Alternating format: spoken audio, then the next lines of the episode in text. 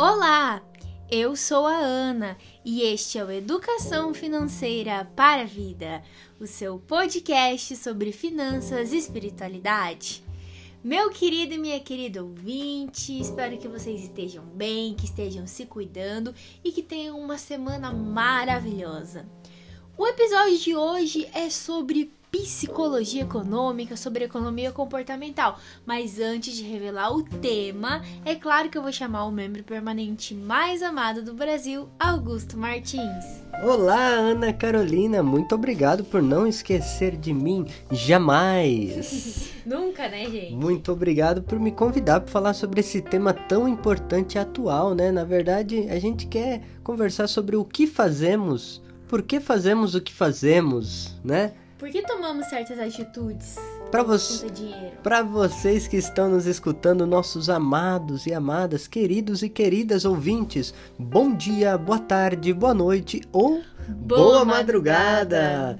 Não sei de onde você está nos ouvindo, dos 34 países que nos escutam nesta esfera. Na podosfera. Nessa esfera redonda chamada Planeta Terra. Você que está aí no seu carro, você que está na, no drive-thru da esperança, da alegria, para receber a vacina tão amada, aquela que vai estar no seu braço daqui a pouco. Bem, fico feliz por você porque ainda não chegou o meu momento. Vocês que estão no trabalho, estão limpando a casa, nós agradecemos imensamente a sua audiência. Você está aqui no seu, no nosso Educação Financeira para a Vida. É isso aí, galera. Pra você que tá ouvindo na rádio também, aquele abraço, né? Bom, gente, então hoje nós vamos falar sobre mais um tema aí da psicologia, da economia comportamental. E o tema de hoje é aversão à perda. Então, por que que a gente às vezes toma algumas atitudes com o dinheiro e aí a gente vai entender que algumas dessas decisões elas estão enviesadas pelo nosso medo de perder, não é mesmo, Augusto? Exatamente. Nós já comentamos aqui em alguns episódios que a economia comportamental, a psicologia econômica faz parte de um dos pilares do EFV, do nosso óculos, do nosso modo de olhar a realidade, seja pelo viés é, pela ótica da espiritualidade, mas a psicologia nos ajuda a entender algumas questões do comportamento humano. Quem nunca ouviu de algum amigo ou disse: Eu não entro para perder. Eu não entro nem no jogo de bolinha de gude, de amarelinha, de para o ímpar. Eu não gosto de perder. Também não gosto quando meu time perde, né? A gente também fica bravo quando alguma coisa que não é nosso controle, né, Augusto? Mas fica triste, fica bravo quando nosso time de futebol perde, né? Aquilo incomoda muito a gente.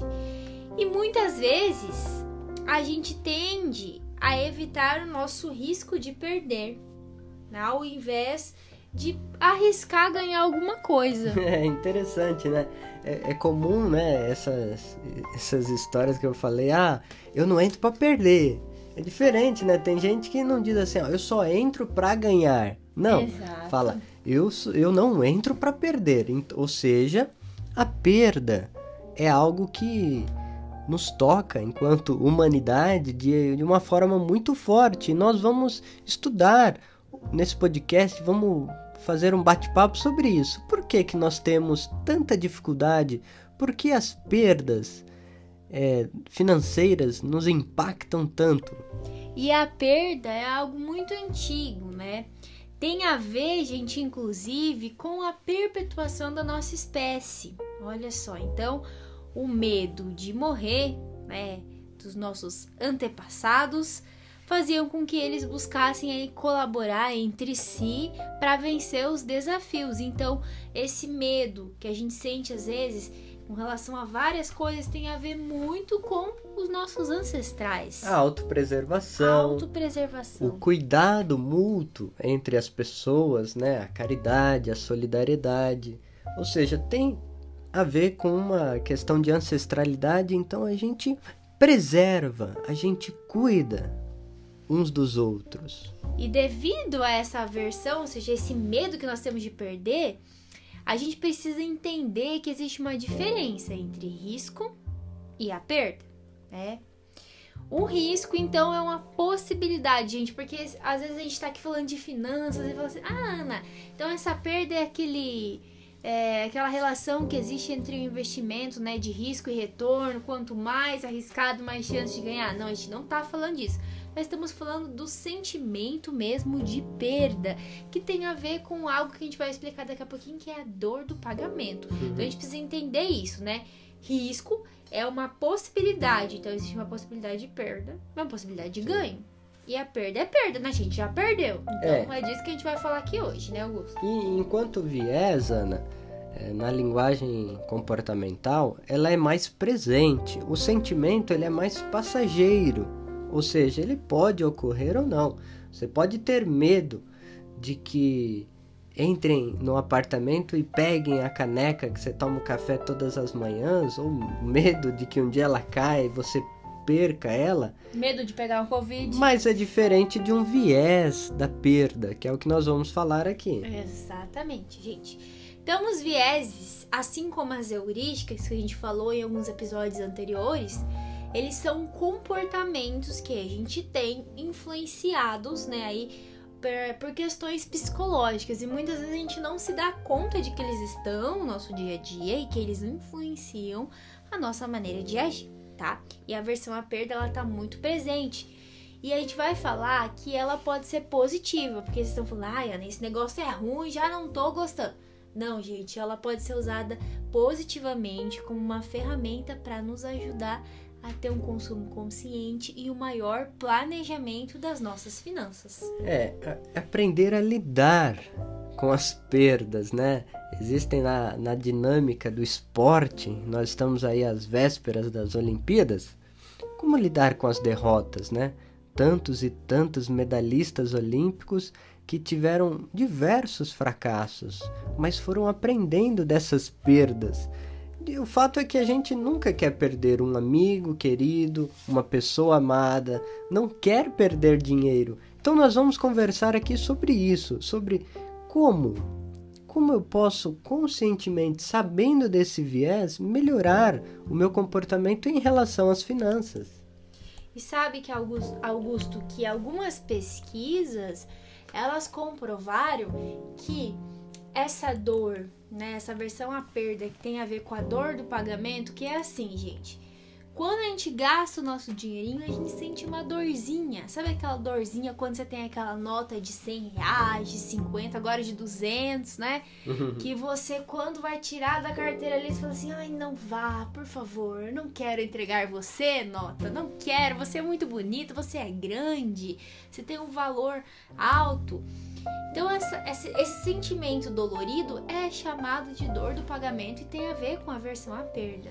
É, haja vista, Ana, quem de nós nunca, quando ganhou o salário ali com as, as cédulas Sim, físicas, né? impressas, né? físicas, você dificilmente vai gastar ali aquele cenzão, aquela, aquele peixe bonito. Não, você fica guardando, você fica evitando ao Agora, máximo. se tiver 10 notas de 10 reais. Você gasta facinho? Ah, um dezão se gasta fácil. Isso, gente, é a dor do pagamento. Que parece que não é muito quando você troca por notas menores e vai gastando aos poucos, mas você pode gastar ao mesmo tempo.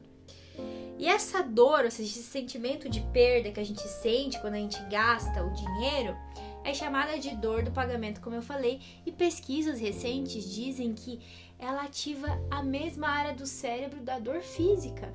Olha só. Olha que interessante. Então, quando a gente se machuca, a gente cai, enfim, se queima, é a mesma área do cérebro da dor do pagamento, ou seja, aquele sentimento de gastar o dinheiro ou de perder um dinheiro, né? Perder dinheiro na rua, que é a pior coisa do mundo, né, gente? É, olha, Ana, você falou aqui das pesquisas, né? Vale ressaltar que gente, o que a gente está falando está baseado em alguns livros, né, que a gente preparou esse podcast com muito carinho e nós colocaremos na descrição para os nossos ouvintes. Essa pesquisa do Daniel Kahneman, que é o Prêmio Nobel de Economia, ele disse que essa dor da perda, o que é interessante é que ela é maior do que o prazer do ganho. Exatamente. O Kahneman e o Tversky também que a gente já falou sobre eles no episódio da economia comportamental, eles desenvolveram esses vieses, né? Então o Kahneman ganhou o prêmio Nobel sozinho porque o Tversky já havia falecido, né? Mas eles desenvolveram a maioria desses estudos juntos. E eles descobriram com experimentos, gente, porque na economia comportamental existem muitos experimentos. Então não é aqueles experimentos de ratinhos no laboratório, mas são experimentos com pessoas. Então, com experimentos nas pesquisas deles, eles descobriram que quando nada você. Nada contra os ratinhos. Né? Não, né? nada contra, mas é que as pessoas pensam, ah, economia, é, pesquisa experimental dá para fazer com pessoas? Dá, gente. Por isso que eu estou explicando, né?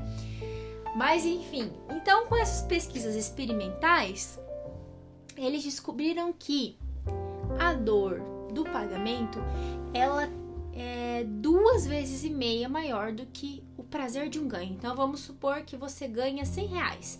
Você achou 100 reais na rua, ai que festa, tava andando lá e achou, né, 100 reais. Você vai ficar felizão. Mas se você perder 100 reais, o seu cérebro vai sentir aquela área do cérebro que sente dor, ele vai sentir como se você tivesse perdido 250. Olha que coisa doida, gente. Caramba, meu. E isso influencia muito as nossas decisões no dia a dia, né? É, e diz que tem experimentos, Ana. Por exemplo, jogar cara, ou coroa, né? Jogar uma moeda para cima, se, se cair cara, você me dá 100 reais. Se você cair coroa, você ganha 100 reais. Esse 50% de chance de ganhar, a probabilidade de ganhar é alta, né? Sim. Mas ela não compensa na lógica né, do mercado financeiro com esses estudos, porque o prazer do ganho ele é equivalente menor ali. Ele, ele, é menor. Deveria ser é, 1 para 2,5, 1 para 3 vezes maior. É, mesmo que no cara ou coroa as chances de você perder ou ganhar, né? Porque são só duas faces, sejam iguais. Exatamente isso que você falou, porque as pesquisas comprovam que, é, como a dor ela pesa duas vezes e meia a mais, para você querer jogar, no caso, ela teria que ganhar mais, então não compensa esse, esse, esse, esse risco.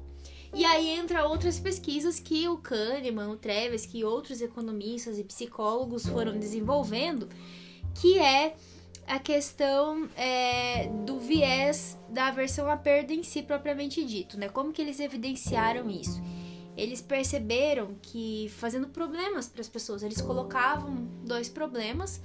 Um enfatizava a questão do ganho. Olha, você prefere, por exemplo, ganhar 50 reais com certeza, ou você prefere ter é, 80% de chances ou 100% de chances de ganhar 50 reais. Então, ah, beleza, a pessoa vai na chance, na porcentagem, por mais que simbolize menos do que a certeza, tá? Mas quando eles invertiam o problema e colocavam o termo perda, falavam assim: olha, você tem 50% de chance de perder 50 reais e você tem. É, ou você quer perder 40 reais com certeza. As pessoas iam no perder com certeza. Por quê? Porque o outro, a chance de perder um valor maior era maior. Então, para perda, você não quer. Você não quer se arriscar mais. Então, tudo isso foi confirmando que esse viés está muito presente, Augusto. E tem também um outro experimento realizado que tem a ver com isso, que é sobre ingressos. Ah, isso é interessante.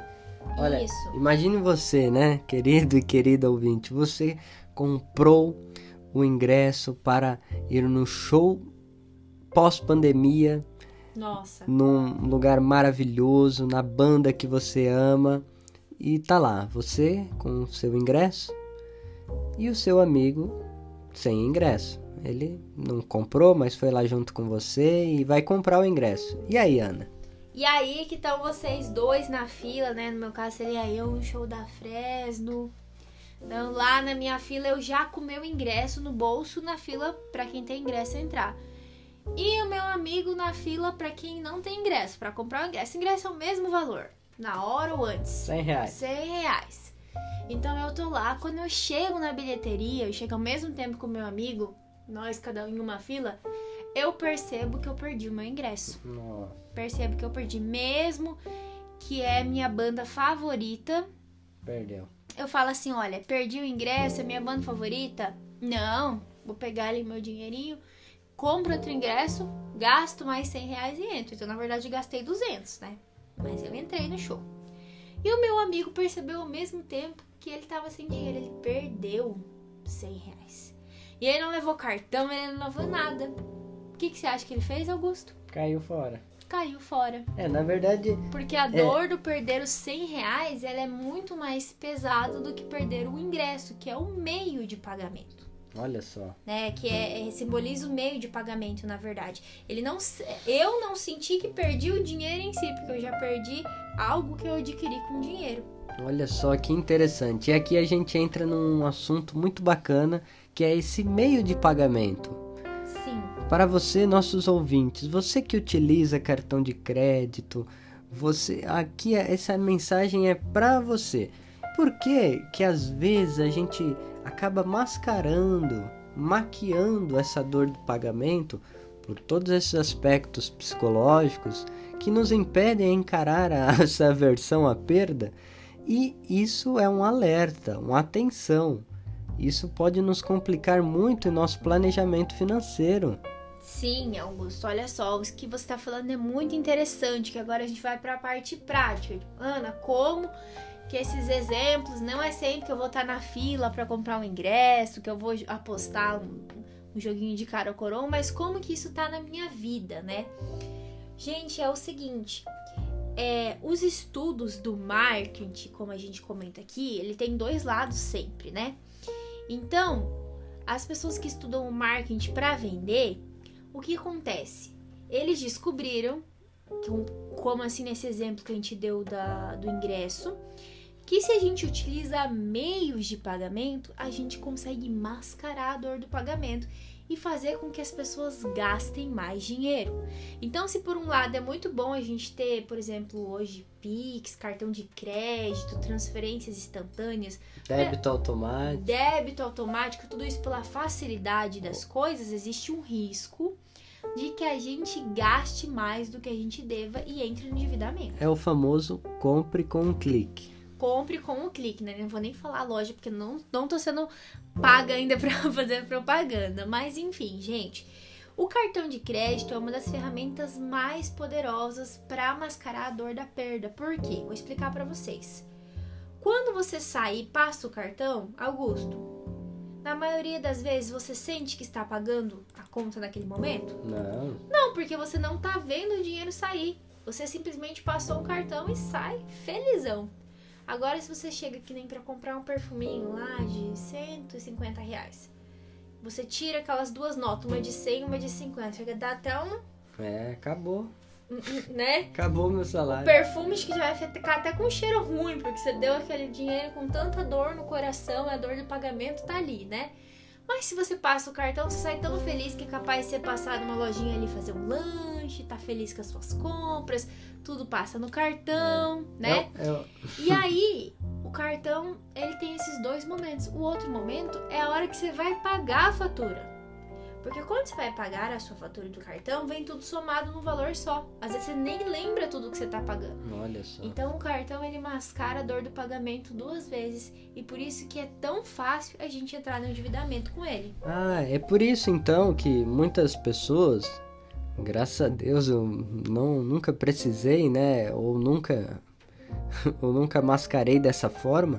Muitas pessoas entram ali no cheque especial, entre aspas, porque ele não é especial Sim. do ponto de vista da educação financeira, ele é desastroso. Cheque perigoso. Cheque perigosíssimo. Então eu tô ali com a minha dívida no cartão de crédito que eu já prorroguei e quando eu fui pagar eu parcelei. Aí Então-. Eu, eu tô mascarando o que eu mascarei no passado.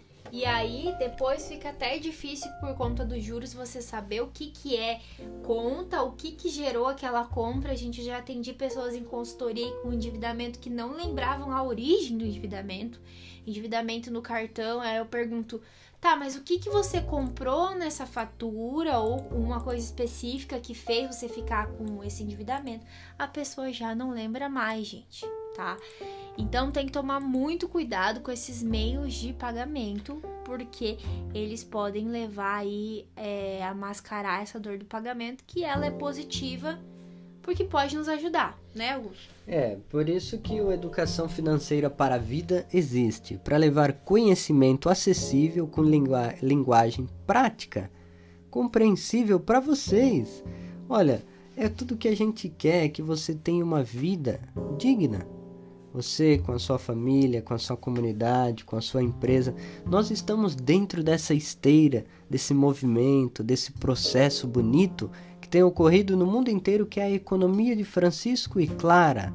Então, nada mais justo do que a gente cumprir a nossa missão, levar o conhecimento para vocês, para a gente aprender um pouquinho sobre essas questões práticas que impulsionam o nosso comportamento. Veja bem, Ana essa busca da autopreservação que a gente já trouxe aqui, de se proteger, evitar as perdas, ela pode ter uma associação benéfica quando a gente diz assim: olha, eu tenho dor, sofrimento quando eu não cumpro com a disciplina, com o meu planejamento financeiro.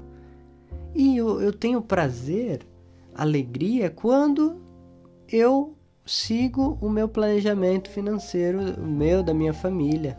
Exatamente. E nesse sentido, você compreender que esse processo existe, né, é, essa dor do pagamento, enfim, você entender que isso está presente nas decisões é importante porque pode te ajudar justamente a fazer essas associações, né? Então, disciplina, planejamento. E aí, olha só, tem uns trechos aqui de um outro autor muito bom, que é o Ariely, tá? Então ele também é, é, um estudioso dessa área que tem muitos livros publicados, a gente vai deixar na descrição. Esse trechinho que eu vou ler aqui é do livro A Psicologia do Dinheiro. E aí, nessa explicação, né, da versão a perda e da dor do pagamento, ele está dizendo o seguinte: quando nós sentimos dor, o nosso primeiro instinto é tentarmos nos livrar dela. Então, por isso, por exemplo, que as pessoas usam ali o cartão. Queremos aliviar nossa dor e controlá-la. Quando vemos a dor chegando, nós nos esquivamos, nos defendemos e a evitamos. Fazemos isso com a dor do pagamento também. O problema é que a forma como geralmente tentamos escapar da dor do pagamento causa ainda mais problemas a longo prazo. Por quê? Porque corremos dos gastos dolorosos para os gastos indolores sem considerarmos outros fatores importantes. O fato de evitarmos a dor não alivia o nosso problema financeiro. Ajuda a evitar a dor naquele momento da compra, mas com frequência há um custo maior no futuro. Evitar a dor é um motivador poderoso e também um inimigo dissimulado, porque faz com que não olhemos o valor das coisas, Tomamos decisões equivocadas porque estamos concentrados na dor que sentimos no processo de comprar e não no valor da própria compra. A dor incomoda, mas também é importante. Nos informa que algo está errado. Uma perna quebrada nos manda pedir ajuda. A dor da queimadura nos manda não tacar fogo. E a dor do pagamento deveria nos impedir de tomar decisões de gastos dolorosos. Mas em vez de acabarmos com ela, nós, com a ajuda de serviços financeiros, como cartões de crédito, de crédito bolamos meios de reduzi-la. Usamos cartões, carteiras digitais e débito automático, que são equivalentes a vestir pequenos capacetes financeiros para nos protegermos dessa dor. Tratamos o sintoma, a dor, mas não a doença, que é o pagamento. Olha só, gente, quanta coisa importante nós vimos aqui. Então, é nesse sentido que, como a Arielle chamou a atenção, com os estudos do Kahneman, a gente está falando para vocês que o que a gente está trazendo aqui no podcast não é uma coisa negativa. É para você parar e pensar nas suas decisões, né?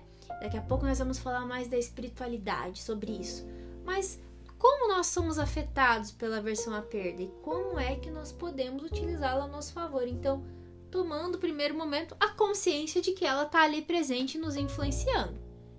Ela está é. presente no nosso cotidiano e acontece com todo mundo. né? É psicológico. E, e a capacidade de conscientizar-nos das nossas ações na linguagem comportamental, da ciência comportamental, é a capacidade de observar e descrever aquilo que nós estamos vivendo. Então, nós também é, podemos trazer como para o nosso debate aqui, assim como fonte de referência, Richard Thaler, que escreveu um texto, um livro maravilhoso sobre os nudges. Nudges, que são os empurrõezinhos, né? São pequenos estímulos. Inclusive, já fica aqui pra gente gravar um episódio um dia sobre nudes. Se você quer que a gente grave um episódio sobre nudes, comenta lá. Quero nudes. Mano, não é nudes, viu, gente? É nudes, tá? Não confundem. Então a gente vai esperar vocês aí mandarem mensagem querendo esse episódio, tá? Exatamente, Ana. É muito interessante isso, porque muitas vezes a gente confunde aversão à perda com a aversão ao risco, que a gente pode falar futuramente mais sobre esse, deta esse, esse detalhe, né? É, e aqui fica esse nosso questionamento para os nossos ouvintes. Né? Vocês já haviam parado para pensar sobre isso? sobre como usam as ferramentas de pagamento e como na vida de vocês isso mascara um pouco essa a dor da perda e em alguns momentos da sua vida você se viu mais endividado quando mais usou essas ferramentas. Exatamente. Por isso que é importante sempre parar e pensar e a educação financeira nos ajuda nesse exercício, né? E Augusto, do ponto de vista da espiritualidade, né? A gente agora já entendeu que isso está presente na nossa vida e isso até nos, nos faz questionamentos da maneira como nós nos comportamos e como enfrentamos certos problemas, porque a dor é importante, porque sem ela é, nós não sobreviveríamos, como nós já citamos, tem né, a questão aí dos nossos antepassados, enfim, a gente sabe que não, não coloca a mão no, fogo porque sente dor, inclusive, né? Não sai correndo aí pela rua porque sabe que pode se machucar, ser atropelado, então ela pode nos ajudar a viver. E como que a espiritualidade ilumina tudo isso? Olha, Ana, eu acredito que a gente pode é, concluir baseando em três passagens dos evangelhos, né? Evangelho segundo Mateus, segundo Lucas e segundo João, que dizem basicamente a mesma coisa e depois a gente traz para a dinâmica da educação financeira. É, em Mateus, no capítulo 16, versículo 24 seguinte, Jesus está falando a seus discípulos sobre o segmento. E ele diz: Quem quiser vir após mim, negue-se a si mesmo, tome a sua cruz e siga-me, pois aquele que quiser salvar a sua vida a perderá mas o que perder a sua vida por causa de mim a encontrará. Então há um movimento. Perder por causa do Senhor a ganhará. Estamos falando de seguimento a Jesus Cristo. Seguindo, a gente já volta aqui para fazer a nossa reflexão. Lucas, no capítulo 17, ele também aborda essa temática ele diz o seguinte: quem procurar ganhar sua vida vai perdê-la, e quem a perder vai conservá-la. E por fim, no capítulo 12 de João. Peraí, achei aqui. No capítulo 12 do Evangelho segundo João, diz o seguinte: Quem ama a sua vida, a perde e quem odeia sua vida neste mundo, guarda lá para a vida eterna. João já usa aqui a nomenclatura odiar a própria vida neste mundo. Vai, vai ganhá-la, né? vai guardá-la para a vida eterna.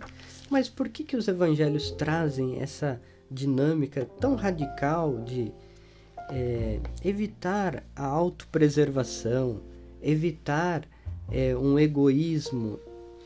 Bem, o Evangelho ele está se tratando aqui de discipulado de Jesus Cristo, de seguimento. Aquele que quer a coisa a seu modo, simplesmente, e não engata na dinâmica do reino de Deus, que é um reino de solidariedade, justiça, amor, partilha, de doação de si, ele não consegue entrar na dinâmica do mestre de Nazaré.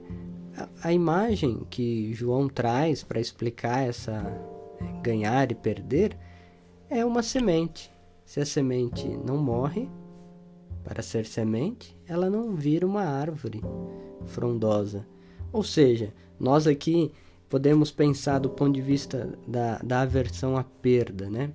Não no sentido da autopreservação da espécie, mas como a doação. Aqueles que não se doam para um planejamento financeiro, para uma disciplina financeira, para um diálogo, para o respeito entre as famílias, esse não vai, não vai viver uma experiência saudável de convivência harmônica numa sociedade, numa família, numa empresa. Ou seja, ganhar nesse sentido, é, querer tudo para benefício próprio, é perder. E quem perde, ou seja, aquele que cede à dinâmica do coletivo, esse ganha. Porque não ganha só ele, ganha todo mundo. Perfeito, Augusto. E, e, eu penso assim, né, nessa questão também da espiritualidade, que é importante a gente refletir o seguinte: quando a gente não não para para pensar, né, uma vez que a gente conhece, porque a maioria das pessoas não tem acesso a essas informações, mas uma vez que a gente conhece esses impactos da, das questões da psicologia econômica, da economia comportamental na nossa vida, e a gente não para para refletir como nós escolhemos e como tomamos decisões a partir delas, a gente pode simplesmente é, entrar numa vida, né? É, que foge à espiritualidade no sentido de saber quem eu sou, por que eu compro coisas ou por que eu poupo meu dinheiro, quais são os meus objetivos, qual é o meu planejamento de vida. Então, eu acho que nesse ponto é importante, porque essas ferramentas, esses conhecimentos, eles têm que ser aplicados na nossa vida, né? E olha só que interessante, gente. Enquanto nós estivermos conscientes é, das escolhas que fazemos querendo eliminar essa dor, podemos desenvolver uma visão mais abrangente e limitar o impacto dela sobre a nossa vida. Então, dicas práticas para vocês a partir de agora, considerando a espiritualidade, ou seja, considerando é, o planejamento de vida de vocês. Tenham um planejamento, primeira coisa. Se vocês percebem que essas ferramentas financeiras, como o cartão de crédito, estão fazendo com que você evite a dor do pagamento e, é, e esse evitar está levando você para um endividamento, está levando você para uma situação negativa ou está fazendo com que você permaneça nessa situação, já que eu estou endividado, né? Não tô nem aí, vou usar mais o meu cartão e tudo mais que você mude alguns hábitos. Então, um, uma, uma dica para você anotar aí, para finalizar, é use dinheiro em espécie, por exemplo.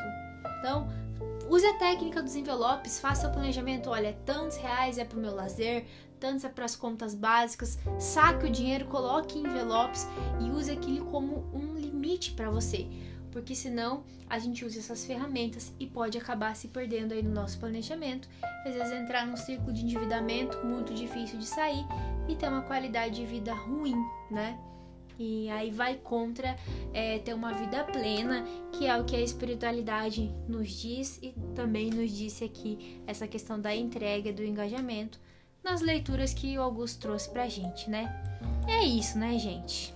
É isso aí. E o nosso beijo especial desta semana vai para os nossos alunos do curso Bíblico Popular Evangelhos, Discipulado e Missão, que foi uma parceria entre o Espaço Mages Manresa, de Cascavel, no Bras Madeira, no bairro Bras Madeira, o, o, Spa, o Mages Brasil, juntamente com a Faculdade Jesuíta de Filosofia e Teologia, FAGE, lá de Minas Gerais, e o Educação Financeira para a Vida ofereceu aí para jovens do Brasil inteiro esse curso que foi uma experiência muito bacana e um beijo também especial para os atletas dos Jogos Olímpicos. Eva! Uh, gente, ai, eu, eu vou falar agora, gente. Eu amo Olimpíadas, ainda mais as Olimpíadas do Japão. Queria muito estar lá. Sei que a gente ainda tá momento, vivendo um momento muito difícil, né? Mas eu acho que vão ter boas lições, bons aprendizados e bons momentos agora nessas Olimpíadas, né? É. Então, um beijo para os atletas, parabéns, um beijo especial ao pessoal do curso e é isso aí. Esse foi o nosso EFV de hoje. Espero que vocês tenham gostado, viu, gente? Exatamente. E todo mundo que nos acompanha na, nas madrugadas franciscanas, na Rádio Selinalta, na Rádio Coroado, e todos vocês, nossos queridos e queridas ouvintes, reforçamos e pedimos. Você gostou desse conteúdo? Compartilhe com seus amigos, com as amigas, com os familiares, com as comunidades. Vocês aqui nos alimentam a cada semana trazer um conteúdo especial para vocês. E lembre-se sempre: educação financeira é educação, educação para, para a vida. vida.